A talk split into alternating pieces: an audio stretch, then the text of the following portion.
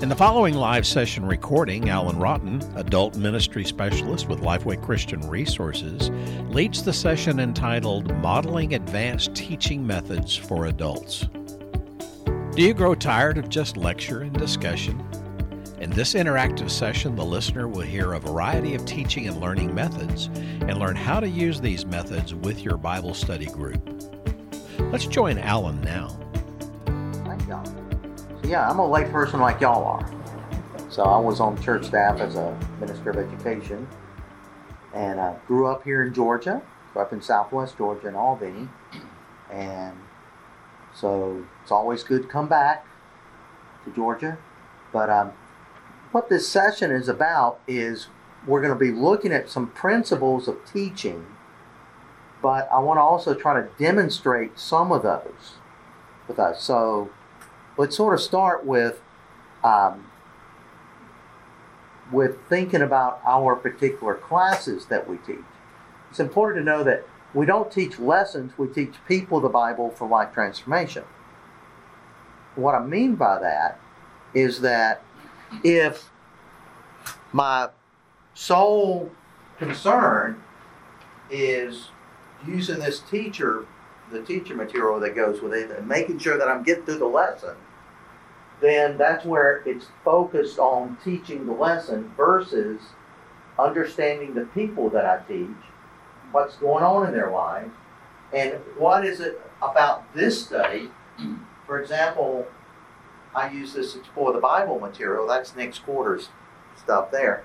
But we're on Titus chapter 3. So, what does Titus chapter 3 have to say about those needs and issues that the people in my that my people in my class are going through? Because the needs, issues, concerns that my people are facing trumps the particular curriculum plan as far as I've got to adjust and tweak the material to make sure that it's hitting the needs of the people. Because the goal is for me to get the members of my group into the Word of God to get the Word of God into them. And so, if my focus is directing people into the Word, then taking into account the needs and the issues that people are facing, now all of a sudden everything gets focused on them. And it's not about did I complete the teaching plan. I may have to adjust. I may have to tweak. I may have to skip this and move to this. And so we're going to look at at thinking about our Bible study groups. And so let's start with you tell me about your group. So if I were to ask you to describe your class to me, mine is empty nesters. So mine is basically comprised of individuals whose children are out of the house. Some of them still have one one or two children in college. Nobody has high school kids. Um, we're dealing with parents who have health issues moving back in, and some of them are dealing with grown children with children moving back in. So it's just that life stage of empty nesters how would you describe your class? What's the age grouping, or what is something that would designate if if my wife and I were to come in to your church, how would they describe your class to me as a guest? We'll start with you.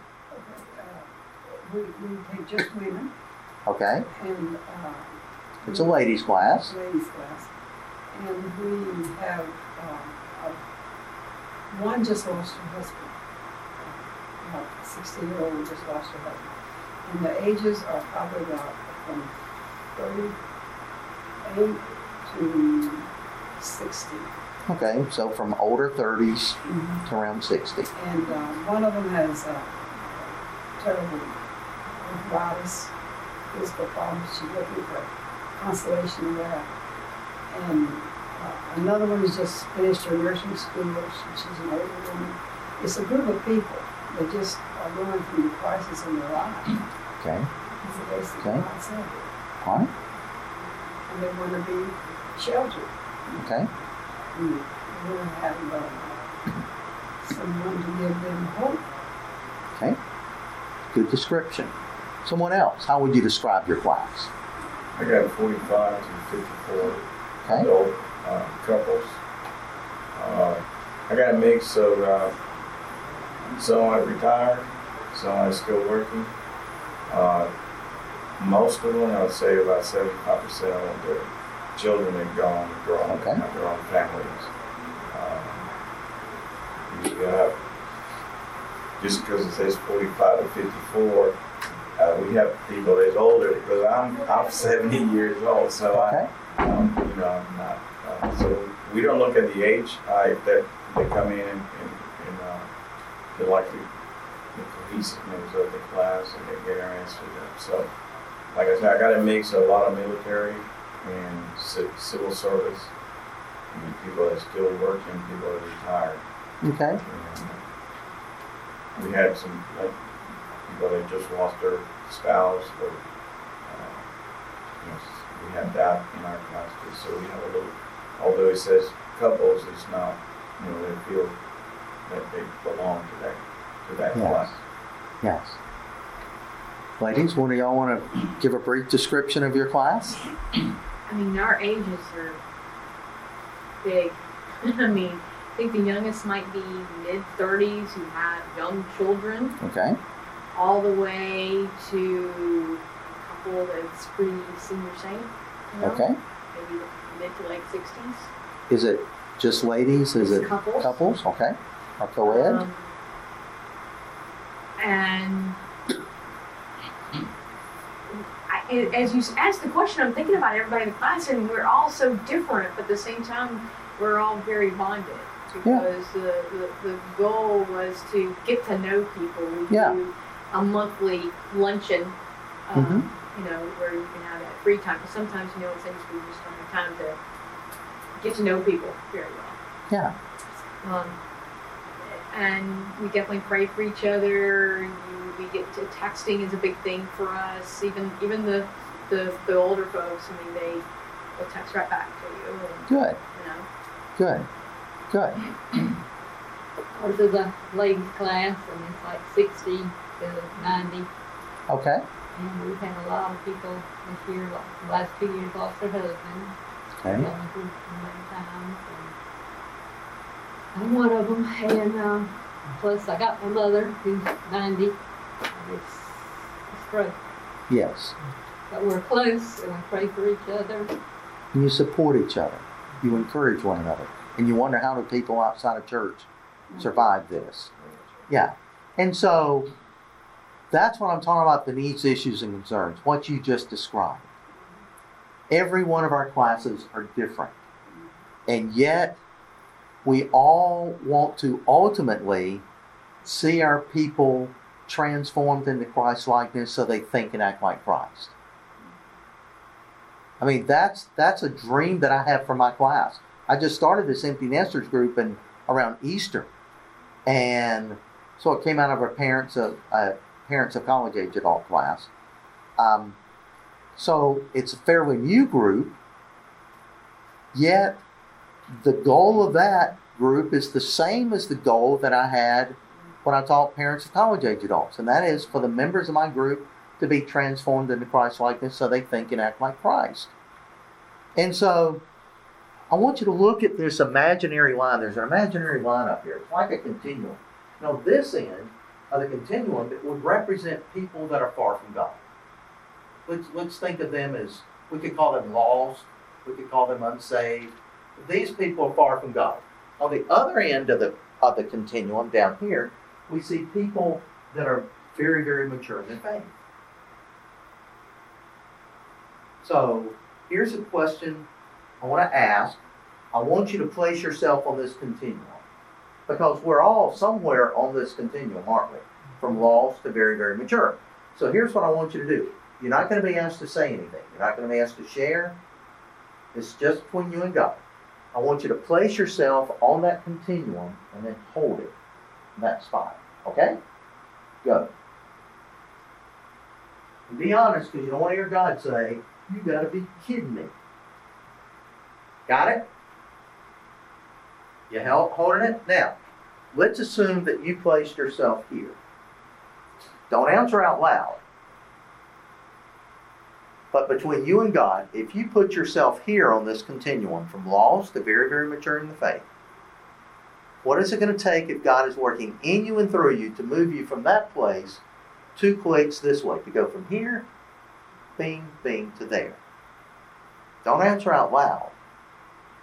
But what's it going to take with God working in you and through you to move you from here to here? Because what you want and what I want are for the members of our group to be moving forward in their spiritual walk. And the truth of the matter is, our people are all over the map. You've got some that are closer to here. They're saved, but they're somewhat stagnant in their mm-hmm. in their spiritual walk. As Southern Baptists, we are very bad about associating religious tenure with spiritual maturity. Mm-hmm. Well, I've been a deacon here for 47 years. Mm-hmm. He would say, I'm here.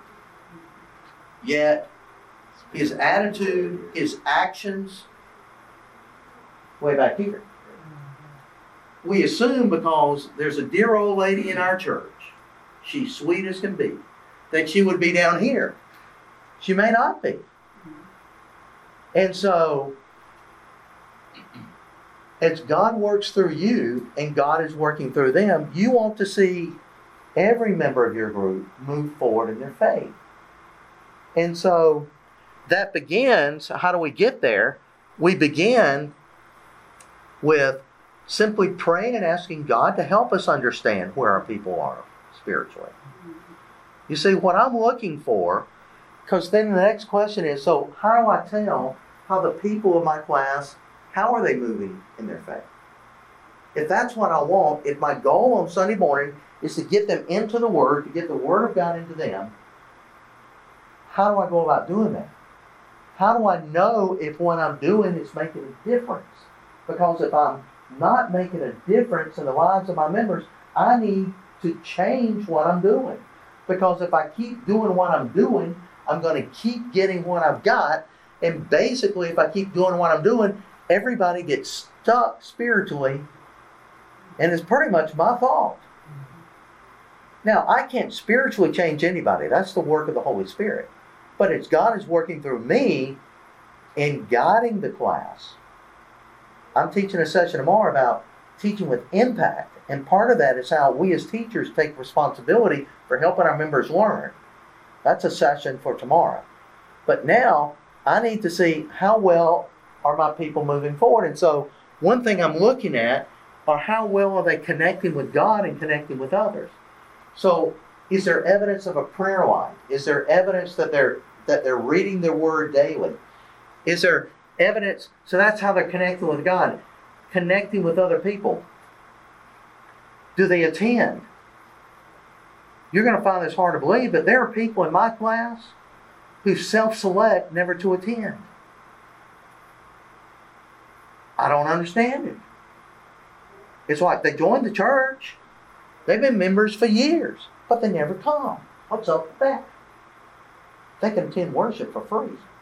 You don't have to be a member of the church. So, how well are they connecting with God and connecting with others? Are they growing? Do you see evidence of their maturing in, in their faith? Um, are they serving? Are they doing something for the kingdom of God? Are they serving somewhere, doing something through the class? And then are they going? Are they sharing their story? Are they inviting others? So, how are they connecting, growing, serving, and going? These are just ways that that are going on in the back of my mind. How are the individuals in my class moving forward in their faith or not? Because it's not like they're always going this way. Sometimes they drift back this way. You know, so Facebook helps me keep up, good or bad, with a number of my people. I saw something just this week and I was mortified. Oh mm. man. I got a guy, he's a great guy. He put on Facebook. So he's in this this fast food drive-through lane. And he says apparently the lady in the car behind me thought I was taking too long to put in my order. So she kept honking the horn. So when I pulled up to the to the first window, he says he's saying this on Facebook. So I mean this is public info. He says, I tell the people at the first window, I'm paying for this lady's meal for whatever her order is. I want to pay for that order too. And I'm thinking, what a great response. Somebody's back there just being obnoxious. What a great response. He comes to the first window and tells them, I want to, I'm, here's the money for my order. I want to pay for the order behind me. So he does that. He goes to the second window and they give him his food. He then holds up the receipt and says, But there's a second order and here's the receipt. I want that food too. And he took that. So that when that lady pulled on up, they go, hey, I've, we've already given you your order to that guy. He paid for it. Now, I just thought, what a great response. And then all of a sudden he puts that, and I'm thinking, yeah, I'm thinking, I've got a lot of work to do. I got a lot of work to do. Hmm. Sometimes they don't tell you to your face. He didn't give the medicine back to her? Huh? What did he do with the medicine? It's food. No, it was food. It was at a fast food. Oh, goodness. It's food. But I'm thinking, what a jerk. you know, just if she wants to honk her horn, fine. She can honk her horn all she wants to. I'll go, you know. But what I'm saying, I just gave that as an illustration. That was just this week, but that was on Facebook. So not only did I see it, a lot of other people saw it. And I'm thinking, I hope he didn't have a bumper sticker that said Jesus. yeah, that's what I'm hoping. He doesn't have one of our church's bumper stickers on it. Yes. But that's just it. It's that's why I'm saying you can tell you don't have to be some spiritual guru to tell how people are maturing in their faith. Yeah. Sometimes you just see it on Facebook. Sometimes it's the comments that you see. So so anyway, you know, let's let's get in. You have that that handout on that top sheet. You'll see a passage of scripture. It's from Acts chapter 2 verses 41 to 47. So as we think about our, our classes, let's look at an example of a early church from Acts chapter 2, 41 through 47. So here's what I want you to do. If you notice the way that it's laid out in the Christian Standard Bible, it lays itself out basically as three different paragraphs. Verses 41 and 42, verses 43 to 45, and then 46 and 47. Do you see how that is on your, your paper? So here's what I want you to do. We're going to let we're going to let you two guys, and y'all can do this together, you can do this just independent. But what I want you you two guys to do, I want you to look at 46 and 47. And I want you to identify characteristics of a class that you see in those two verses. And only those two verses. Don't worry about the rest of it. What characteristics of a Sunday school class do you see in verses 46 and 47? Okay. We're going to let you two ladies work on this middle one. What do you see in 43 through 45? What characteristics of a class do you see in those verses? And these are the only verses you have to worry about. Okay? Robin, that leaves me and you, girl. All right.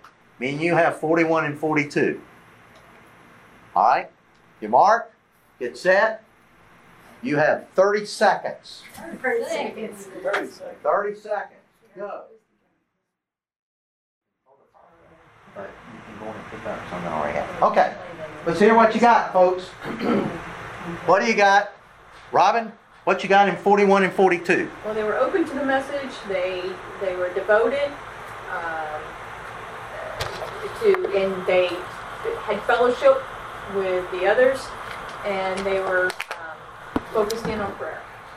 All right. So we see teaching, we see fellowship, we see prayer. What do y'all see in 43 through 45? What were some different elements that you saw? The people were awed, they were believing, they were uh, astonished. And, uh, and because of their belief, Jesus helped them to perform miracles for the people to see. And, and they were united. They were united in this. It was not something that one was against another. And their hearts were happy. How about that bunch of happy Baptists? And they praised God. Wouldn't that be something? new? Wow. Yes. Good stuff. Good stuff. What did you guys see in 46 and 47? I got worship, prayer, fellowship, and outreach. There you go. Mhm. So you see right here, you see examples of what a class can be. Okay? Y'all can come back to your other seats if y'all want to move, or y'all can stay there, whatever you want to do. But one thing that we see here is that it was an open group. An open group expects new people every week. Now, let me step out of the conference and let's debrief what we've done up to this point. Since we're modeling, I've been trying to model some different things. Number one, I asked you to look at an invisible line. Did you see it? You didn't see the line? Well, I saw it in my head, but I Yeah, that's what I mean. Did you see it in your head? I didn't know if that was a trick question. No, not a trick question. Yeah, but you'll see in your handouts, you will see where there's eight different teaching and learning styles. One of those is visual. And a visual learners, you need to paint the picture for the visual learners.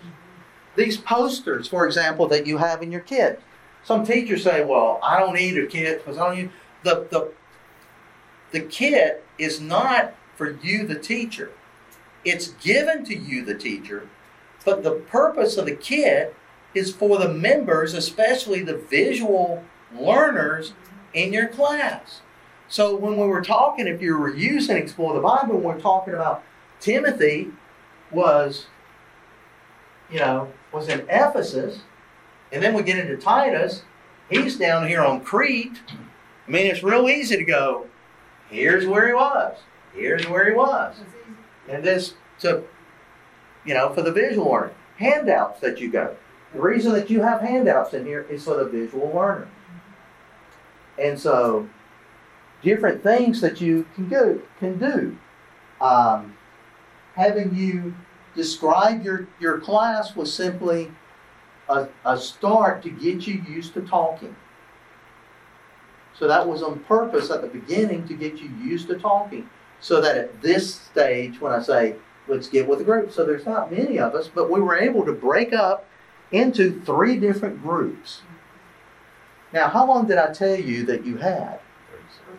30 seconds. How long did you actually take? About three minutes. The thing is, what was your reaction when I said you have 30 seconds? Go. I'm ready to do it. You got to hurry up and do it.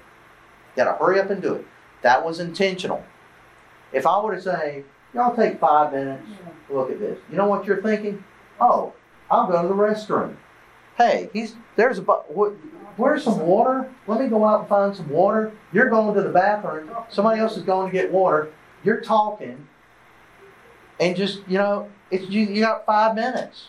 We can cover this.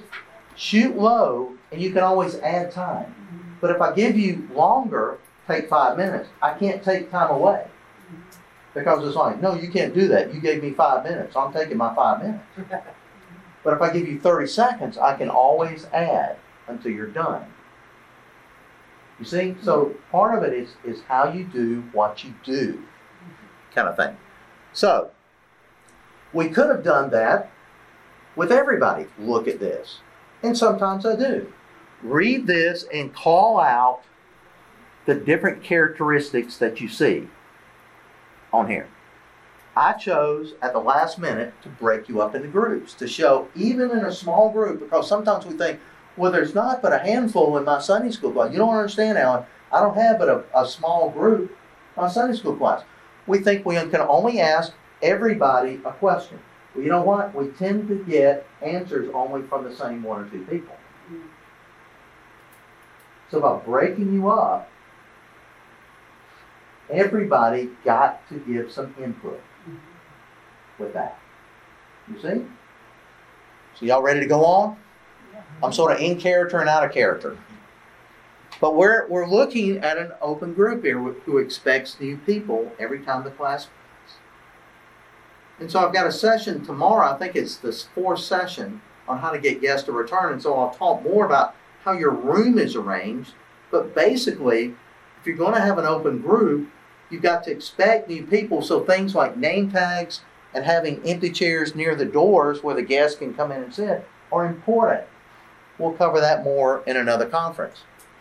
But when we think about our Bible study group, it's important that we understand that there's a tension always going on between the content that we teach and the community that we want to build. For example, um,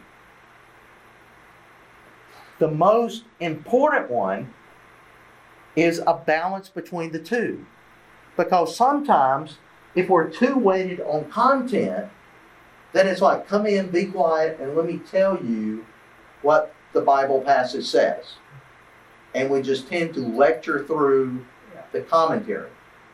If it's too big on community, it's like, well, we're just doing life together, so just, you know, we're caught up with with having prayer because we've got the members of our class, they're going through all these different crises, and so our class is basically a support group with a with a minor time on Bible study.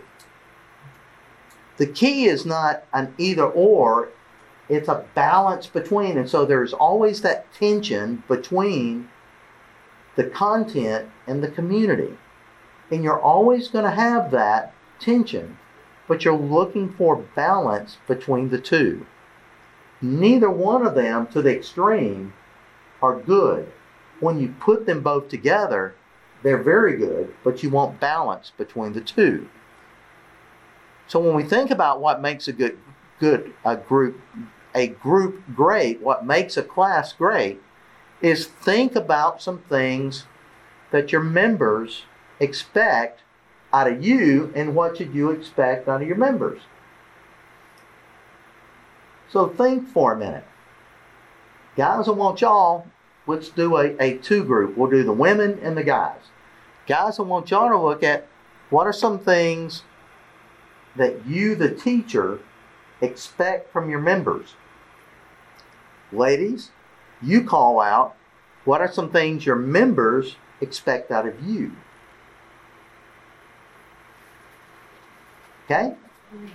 You get to go, all three of y'all together. So the three ladies together, the two of them. So, this time, I'm going to give you a minute, but now y'all know my secret. y'all ready? Guys are ready. Okay. Which one of y'all had? What are some things you expect out of your members? Guys, go. Put attendance, participation in the class, Okay? and to be prepared. Right. Do you do you have you ever shared with your members what you expect out of them? Well, let's answer yours first. What are some things your members expect out of you? We'll come back to that. Okay, they expect us to be faithful, they expect us to be prepared, they expect us to be mature believers, they expect us to care about them, and they expect us to set an example. Okay? Excellent. Now, here's something you can do because have y'all started your new church year yet? Ours started first of August, but yours did. This is September. Okay, great. That's great. So even yours is still uh, one thing to do as a teacher. I did this with my. I actually did it back in the spring when I was kicking off the empty nesters, but but now is a good time to do this. Say, what are some things? Here's what I, I want you to do: hand out three by five cards, and say, I just want to make sure that that I'm meeting the needs that you are as your teacher. What are some things that you expect out of me as your teacher? And just write them on a three by five card. Don't sign your name, just nothing.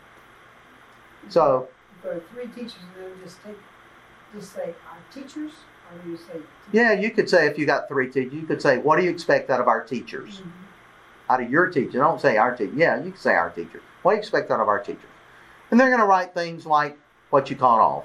You know, faithful, be prepared, Mhm. you know, help us understand the Bible, you know, whatever. Those sort of things. Take those up, read them. Just going to read them out loud. Say, thank y'all so much for sharing this. This will help make sure, because I'm going to keep these on my desk at home. This will help me to make sure that I'm focused on being the best teacher that I can be. Thank y'all so much for sharing that. You know what's going to happen? You're going to have somebody, it only takes one, but somebody's going to say, Well, Alan, what do you expect out of us? Mm-hmm. Don't reach into your hip pocket or, in your case, in your purse and bring out your list that you've already worked on. Act surprised. Oh, wow, I hadn't thought about that. Let's see. Yeah. Where'd you say? Yeah, pulled out these big old list. Yeah, so you, you can do that, but you've got to act sort of surprised and go, oh, well. But you're able to have this conversation. They just gave you a list of things. Now, I've done this before. I didn't do the th- I did the three by five cards um, back in April, but before I just had them right on the whiteboard. Come up here as you come in. I had up there. What do you expect out of me, your teacher? And as they came in, I said, "Hey guys, there's a question on the board. Would you mind just going over there and writing your answer?" And then you know we get going, and I wouldn't watch them, and then people would just go over and kind of write different things. So I've done it different ways. But then I would say, and they would be good and you know, I they expect me to be prompt, to be on time, to be prepared, you know, to care about people. I mean, just the basic stuff that that you don't have a problem with. Then they say, Well, what do you expect out of us? Now you can say, I expect you to be prepared. The number one question I get as an adult ministry specialist at Lifeway is how do I get the members of my class to read this? You have not because you expect not. Can you make sure that someone's gonna ask that question? You may have to prompt somebody. If you got a good friend in the class, if you got a ringer, you may have to have somebody Okay. do that. But I just so when they said, "Well, hey, Alan, what do you expect out of us?" They did it kind of like as a joke. Yeah. Oh, okay. Well, class, you have every right to expect me to be prepared. You do. And I will commit to you that I'll spend hours every week praying for you, praying for your family, and preparing to guide you into an interactive Bible study with the goal of getting you into the Word of God so that the Word of God gets into you. But what I need out of you is that you'll commit to me that you'll spend 10 to no more than 15 minutes, more like 10 to 12 minutes, to read this lesson before you get here. Because that will make the process of getting you into the Word much easier. Nobody likes harder work. It's easier if you come prepared. And so once I started pushing them, and now, and the second thing is they use their book every week.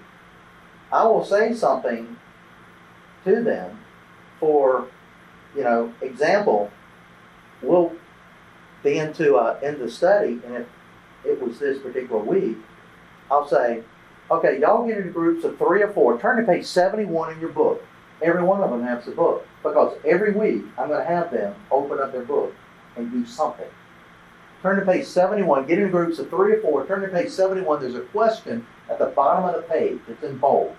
You'll have two minutes, I want y'all to discuss that question, and then we'll come back. So instead of me just asking the whole group the question, now I have them open their book, they're looking at the question, they're getting, and now instead of one or two people answering the question, now everybody can answer the question. In this case, and I just randomly opened the book, You What go around, ask each one to answer. no, you don't have time for that. No, I think so. No. The process of them answering the question accomplished what you needed. I don't need to hear your answer. Now, every now and then, not every week, but every now and then I say, okay, what was the overall discussion in your group? For example, I just randomly open this up. Here's the question. What does walking in victory look like in the life of a believer? What does walking in victory look like in the life of a believer? That's a pretty good question. You don't want one or two people to answer that. You want everybody to answer that. So y'all take two minutes. So I would say, y'all take two minutes. Again, the reason I say two minutes, I'm going to give them maybe four, maybe close to five. But I got to shoot low and then add time to it. And so that helps prompt them to get on with the assignment. And so let them discuss. And so I might come back on a question like that. What was the overall tenor? What was a, a comment or two? Because I don't have time for everybody to share. So I'm saying, what is what was the overall comments in your group? And one group may say, well, we talked about this and this and this. Okay, those are great. Anybody else want to say anything? Just real quick. You see how I said, okay, real quick. That's, you know, don't give me 15 minute answer.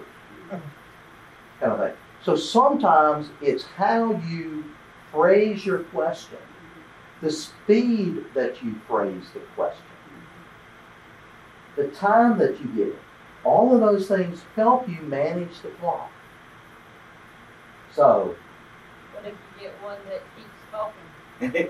in that case, that, that's where you move into other different Yeah. ways. If you have Wait, how do you get them to stop? If, if you have Get the signal. one that wants to keep talking, sometimes you have to use your body language of such as standing up and go, thank you so much. They go to take a breath. Thank you so much for sharing. Now let's go on. And let's look at, so sometimes you have to nicely cut them off. It's hard to do. It, it's hard to do, but sometimes you have to, have to call on. And sometimes if you keep getting the same, if you ask the question out loud of everybody, and you know that person, you, you did it once, and that person was hard, right, now, you have been warned. If you keep doing what you're doing, she's gonna keep giving you what you've already got.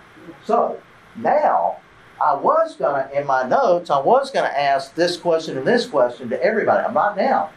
Because one individual has already shown they're in a really talkative mood. So now what I will do is pair up. Pair up, turn to page seven, or pair up. Here's a question I want you to do. So y'all have already paired up, me and you have paired. Mm-hmm. them. So y'all pair up. Here's a question I want you to think about. And I'll ask the question. That question came right out of the teacher book. But I say pair up, and so I get this. Well, Alan, I teach like 80 year old ladies. They can't get up and move around in groups of three or four. Fine, it, they can still pair up. Mm-hmm. They can be sitting right here. You know, here, here's the, the little old lady Sunday school class. There's a pair, there's a pair, there's a pair, and there's a pair. They're already just sitting there, paired up. So all they gotta do is just turn and talk to that one, turn and talk to that stuff. And so I don't have a problem even just saying pair up and here's a question. And what that does is that has now limited them. Now, once you've been duly warned, now you can't go back and say, okay, let's hear a summary from some of y'all because she will pipe up.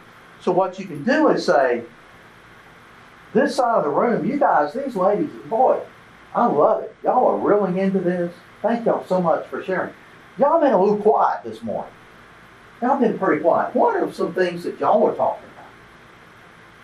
You see, so I bypassed over here. I'm engaging them, and then we go on to the next thing. So sometimes you're in, you're in charge. So sometimes you have to be in charge. Let's look at something else. Let's let's stand on your convictions. I'm going to put a phrase up here, and when I put a, a phrase or a statement up here, if you agree with the statement, put your stuff in the chair. You'll stand up. If you agree with the statement, I want you to move to this side of the room. If you disagree with the statement, I want you to move to that side of the room. You understand? You're going to agree or disagree. There is no middle ground. Ready? First statement is for a teacher to teach, a student must learn. Stand on your convictions. If you agree, come over here. If you disagree, go over there. Put your stuff down in your chair because you'll be moving around for the next few minutes.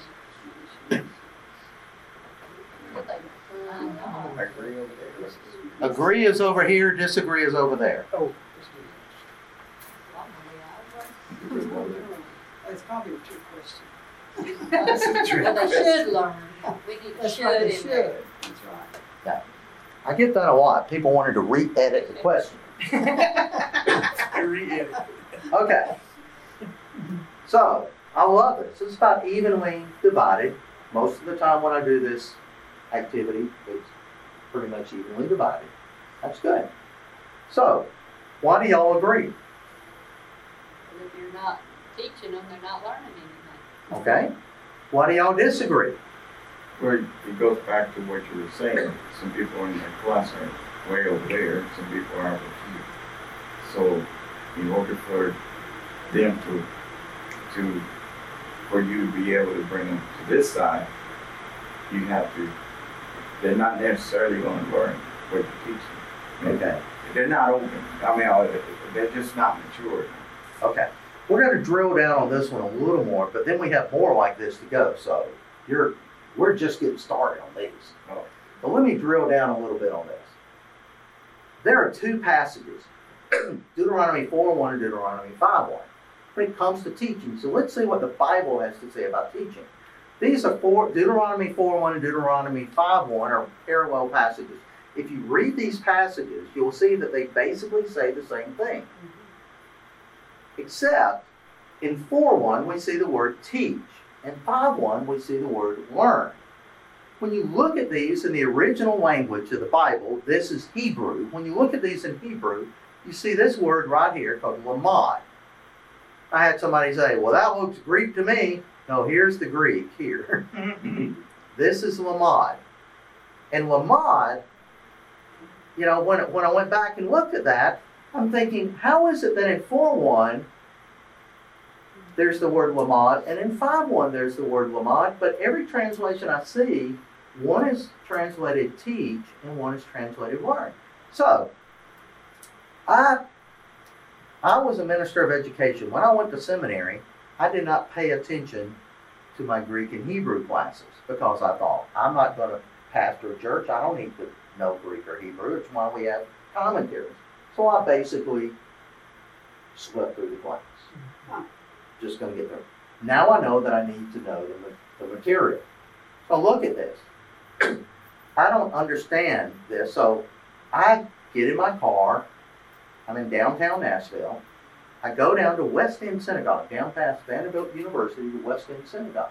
I walk in the synagogue office and tell the secretary there, Hello, I'm a Baptist minister. I need help with a Hebrew word. Is the rabbi available? Rabbi means what? Teacher. So you walk into a synagogue office, tell the secretary you're a Baptist minister, need help with a Hebrew word, the teacher comes out. He comes out, which by the way, it was easier for me to get into a rabbi's office than it is for me to get into the office of a Southern Baptist church. Interesting. I just found that fascinating. So I go in and the rabbi invites me back. we sit at a, at a round table with chairs, his desk over there, bookcase, and he says, Well, tell me about your family. And this rabbi gets all emotional when he finds out that my wife is named Ruth, that we have a son named Benjamin, and a daughter named Bethany. All three names are Hebrew names. and that this Gentile Baptist minister would have children with Hebrew names. He was he was fascinated with that. And he's speaking my wife's name in Hebrew and telling me the meaning because in the Hebrew culture, names mean something. Mm-hmm. And he's speaking the name in Hebrew and telling me the meaning. And he's calling my son's name and he's telling me the meaning. And it's my daughter's name and he's telling me the meaning. And then I say, Rabbi, my name is Alan. You know, no, that's not Hebrew. so, so we come back down there. So he says, So you need help with the word? I said, Yes, Rabbi. So I turn in my Christian Standard Bible to Deuteronomy 4 1 and 5 1. And I said, Look at this. And he's looking at it in Hebrew. And he looks over his reader glasses at me and he goes, So you're not a Jew, are you? I said, No, sir, I'm a Gentile. He said, Well, that's your problem. He said, Every Jew knows the definition of Lamad is that teaching has not occurred unless those whom you teach practice and apply. Try to what? Practice and apply. Mm-hmm. Teaching has not occurred unless those whom you teach practice and apply. He gave me this as an as an illustration. He says, a child at school, an exam is given and a score comes back a 92. Who made the 92? How would you answer the rabbi?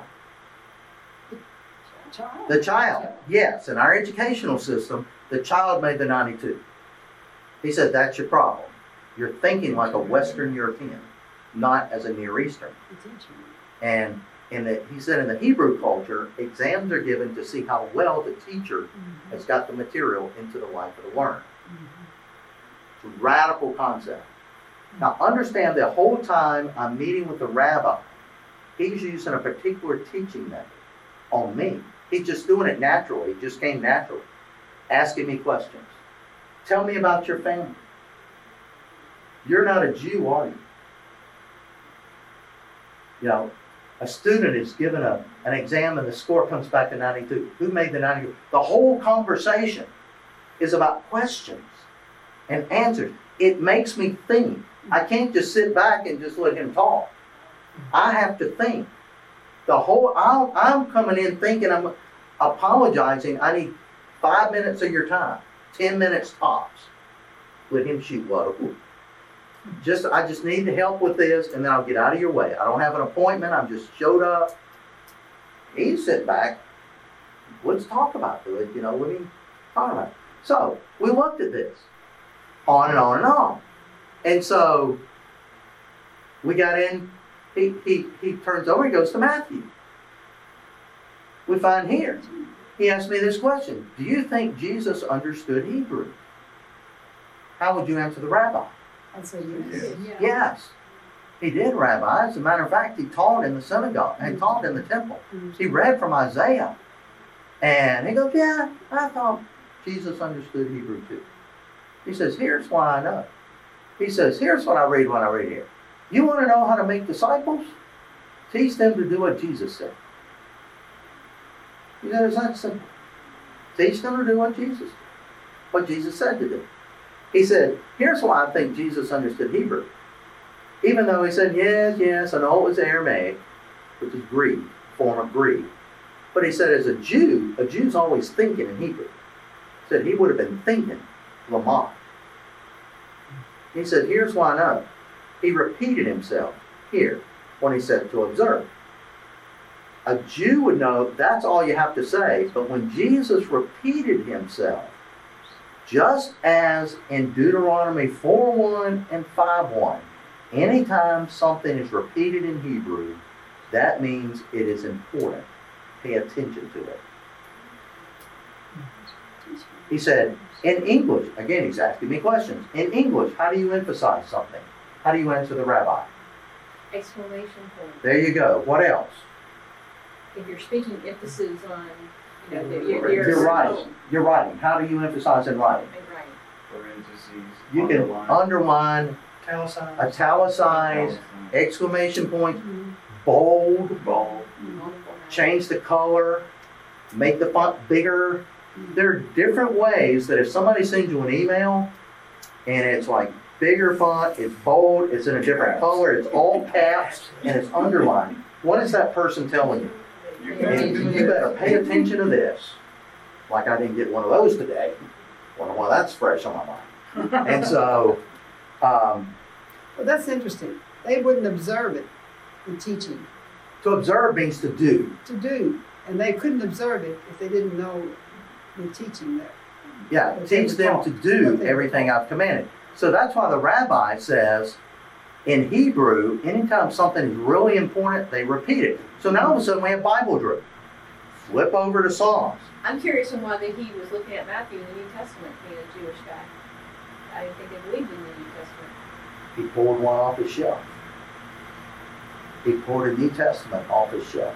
I think there's some, was. some that believe. The whole, the, the mm-hmm. re- Reformed or the completed Jews, this is, he- he's, he's not Orthodox, but he, he's, he's Reformed, but he's not completed. Completed means that they accept, they're Jewish by, um, by, by birth or by nationality or by ethnicity. Yeah. But this, this is a rabbi. I mean, he's, he He teaches. but Anyway. how? So my question is, is that means we're on the wrong side, guys. We should be over there. Um, Yeah, but stay here because we got other questions to So, go. but my question would be is, you know, you stand up in front of a class and you teach, you're prepared, you do everything that you think is humanly possible, but there's always that one person in the class that's not paying any attention. You know, that's not going to take everything you learn and take Yeah, it back which home with them you this need. week. You need to ask them. a She has a need you haven't reached. Right. And so with that, that that comes into part of you're controlling the speaker and all that. If if they look like they're zoning out, sometimes simply instead of sitting down, just stand up. Start moving. Mm-hmm. Like for example, if a person is sitting here and I can tell that they're starting to zone out or something, maybe, I might stand up I won't ever look at them, but I will come and talk to the class right here. I have just got this person's attention. I've never even looked at mm-hmm. them. It's true. I've looked at you the whole time. So how did they get that guy's attention? By not looking at him. Hmm? When he moved, When I moved here, all of a sudden, they, they, whatever they were zoned out on, it went by the wayside. What's he doing coming over here? What's he talking about? But then you still have those group of people that's been in church for the 20 years, but you see, you still see them on that side of the line, you know? Yeah, they're still, they're right here. Yeah, they're still over here and they're not moving. I, I understand. I know what you're talking Well, about. I think the Holy Spirit has to convict me. The Holy Spirit, that's right. Remember, you and I cannot spiritually move anybody.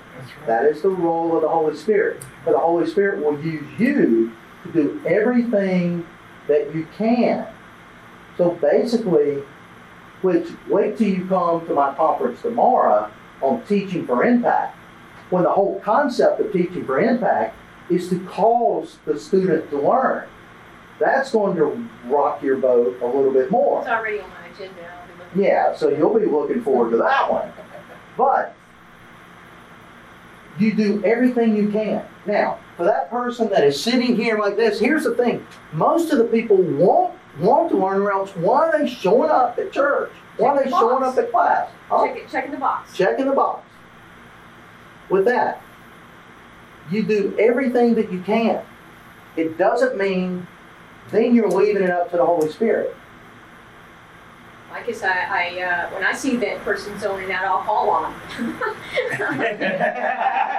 the next All right. one. I'll be like, That's a hey, sure way Alan, for what do them you not to think? come back. What are your thoughts on that? She just pulled out a bazooka and took them out.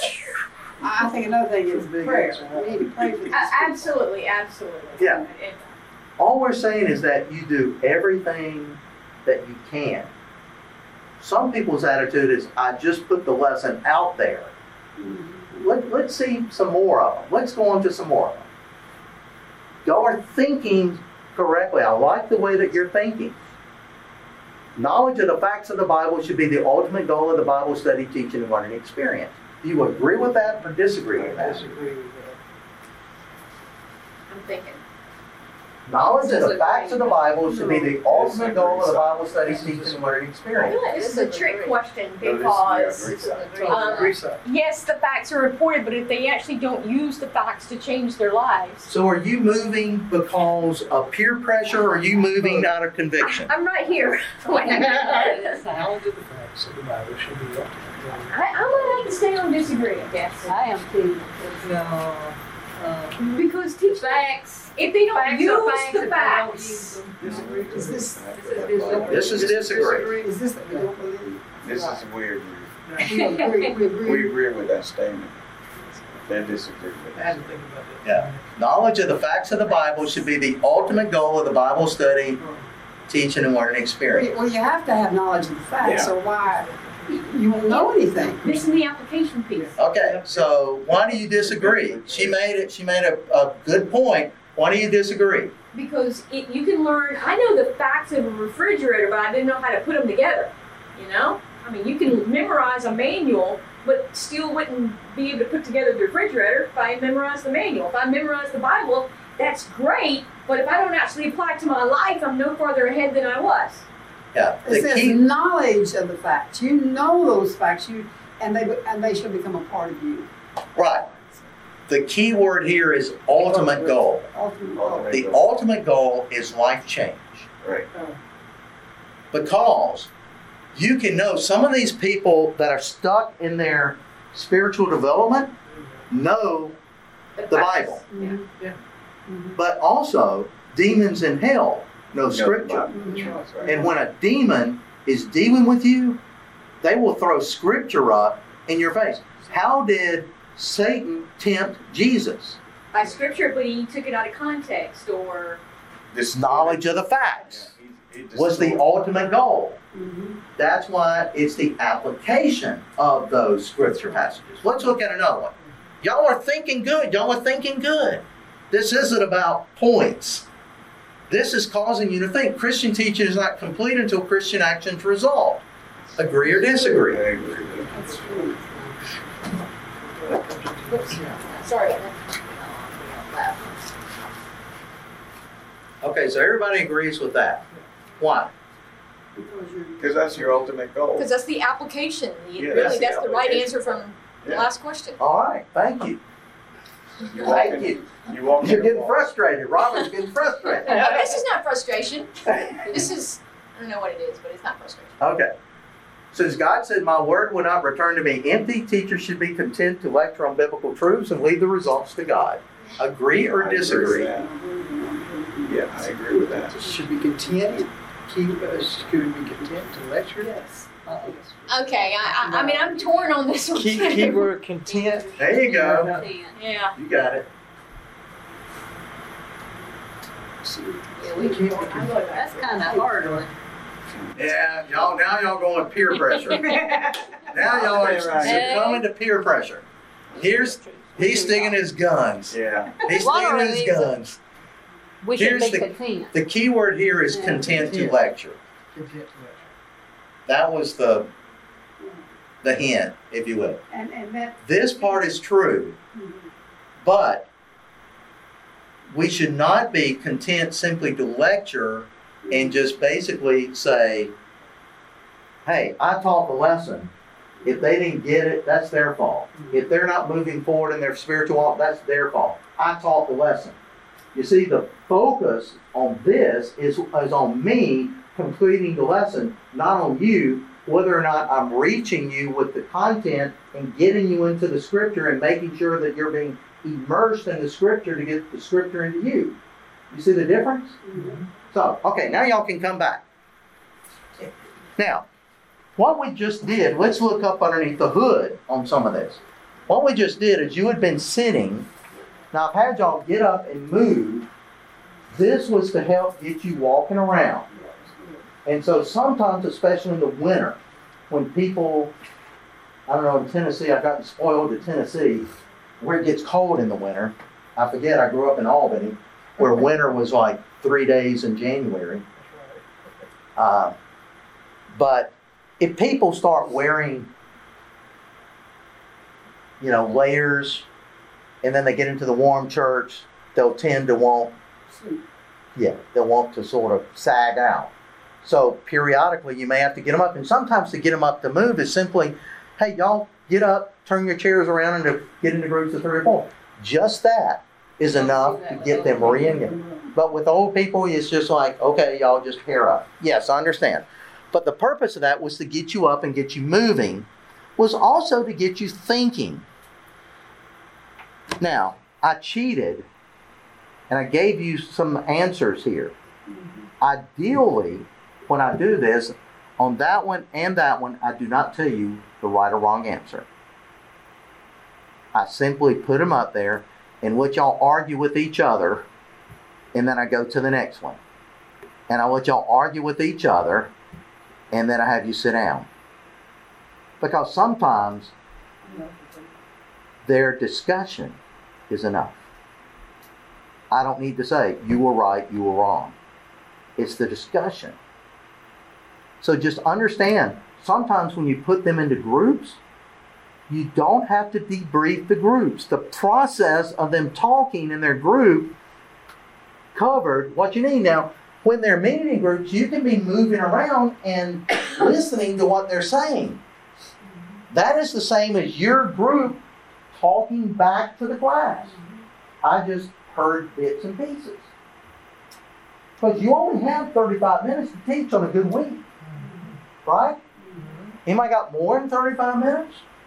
We do if people quit talking. Well, that ain't gonna happen. That ain't gonna happen. We have an hour. We have an hour, but then you got the, the prayer request, you got announcements, you know. I, so if I get 35 minutes of teaching time, that's a good week, kind of thing. So who makes the best teacher?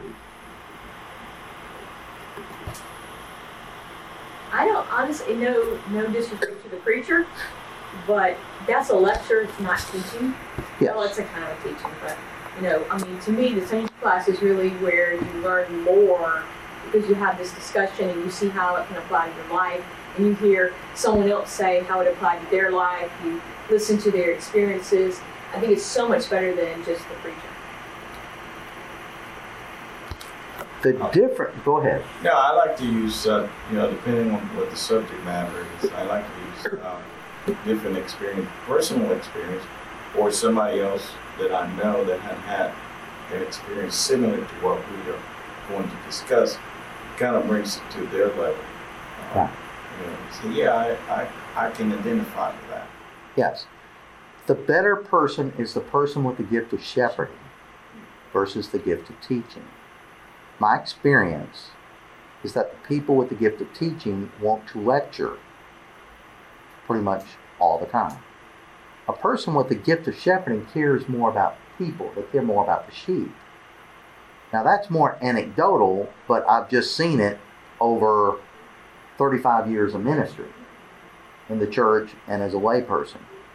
Because if you use the teacher material that you're given, the commentary, and then the teaching plan, you can teach a pretty good lesson. Mm-hmm. Just doing what the book tells you to do. Mm-hmm. You go, well, the people in my class don't won't like that activity. You're thinking that everybody learns like you do.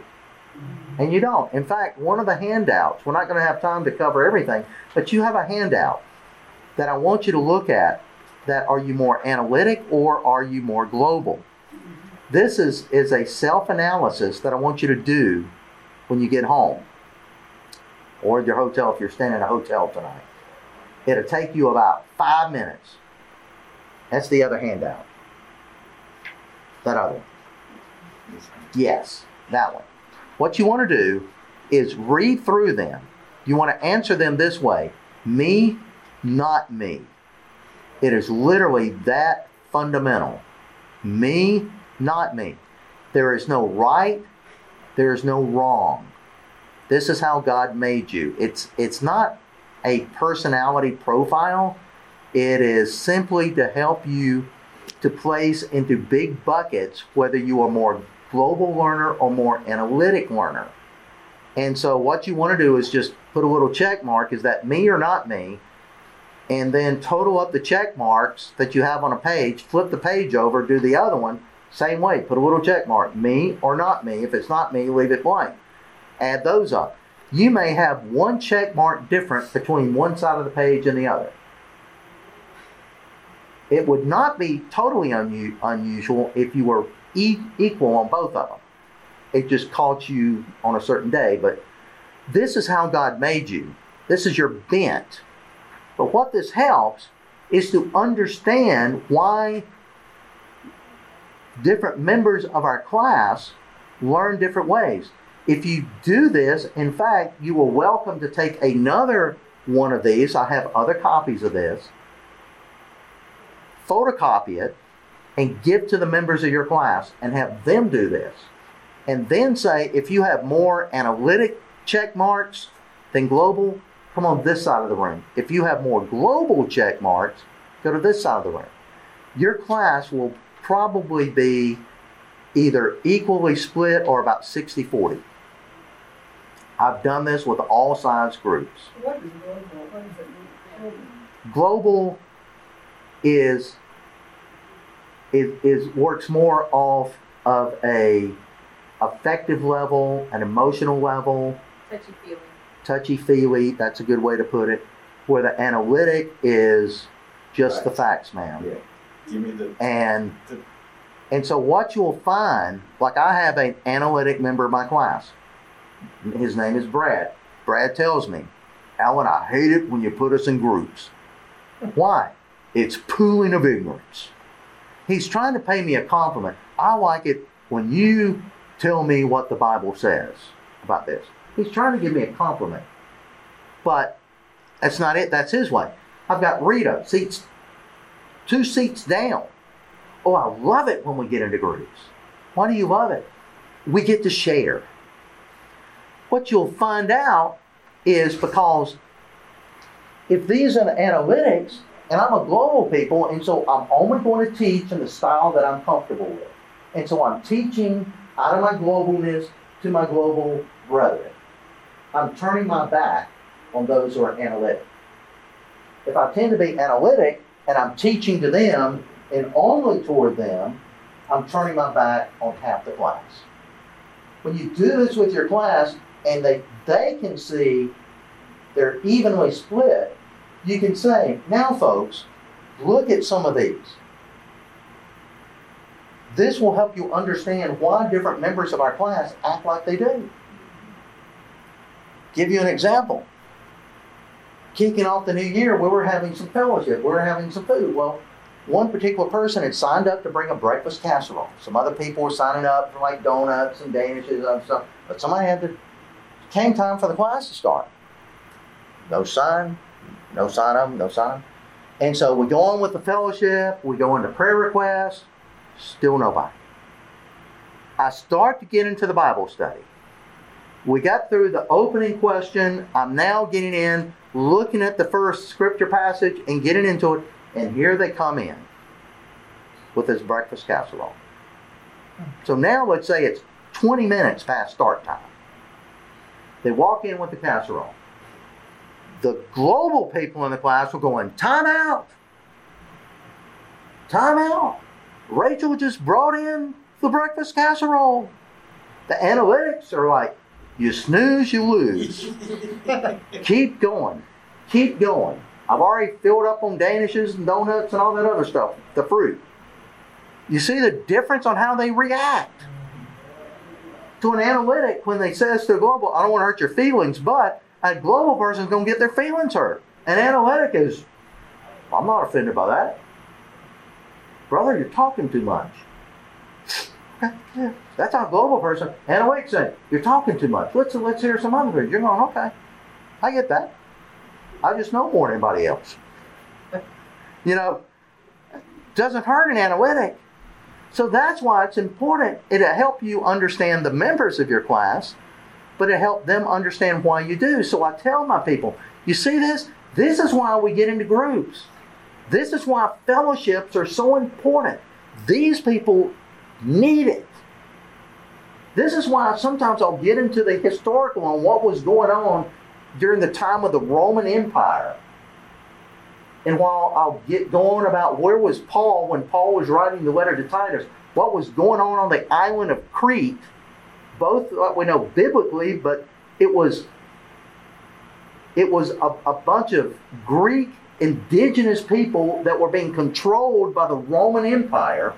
And so now you've got Romans controlling Greeks, and then you got some Jews that are there that are a minority population. How does all these cultures that are radically different, how do they work? So you have to understand as you're reading Titus what was going on outside of church. They are a controlled people. We were talking about, you know, our, our sons in the military. My son's in Okinawa, Japan right now. There are people, indigenous Okinawans, I thought they were Japanese. No, there's an indigenous people to Okinawa. They're angry because the Japanese had dominated them. And then once we defeated the Japanese in World War II, then the Americans come in. They've had people taking over their land for centuries. They're tired of it. They want everybody to leave. The analytics in your class eat up what was going on in the time. The global people could care less. How is this going to help me at work tomorrow? You see the difference. So it's important that you understand your people and they understand you. So what do you think I am? Do you think I'm more analytic or more global? I think you're more analytical and you push into global. Yes, I tend when I do this, I'm, I'm analytic. But I cannot rest and say, well, I'm analytic, this is how I'm going to teach.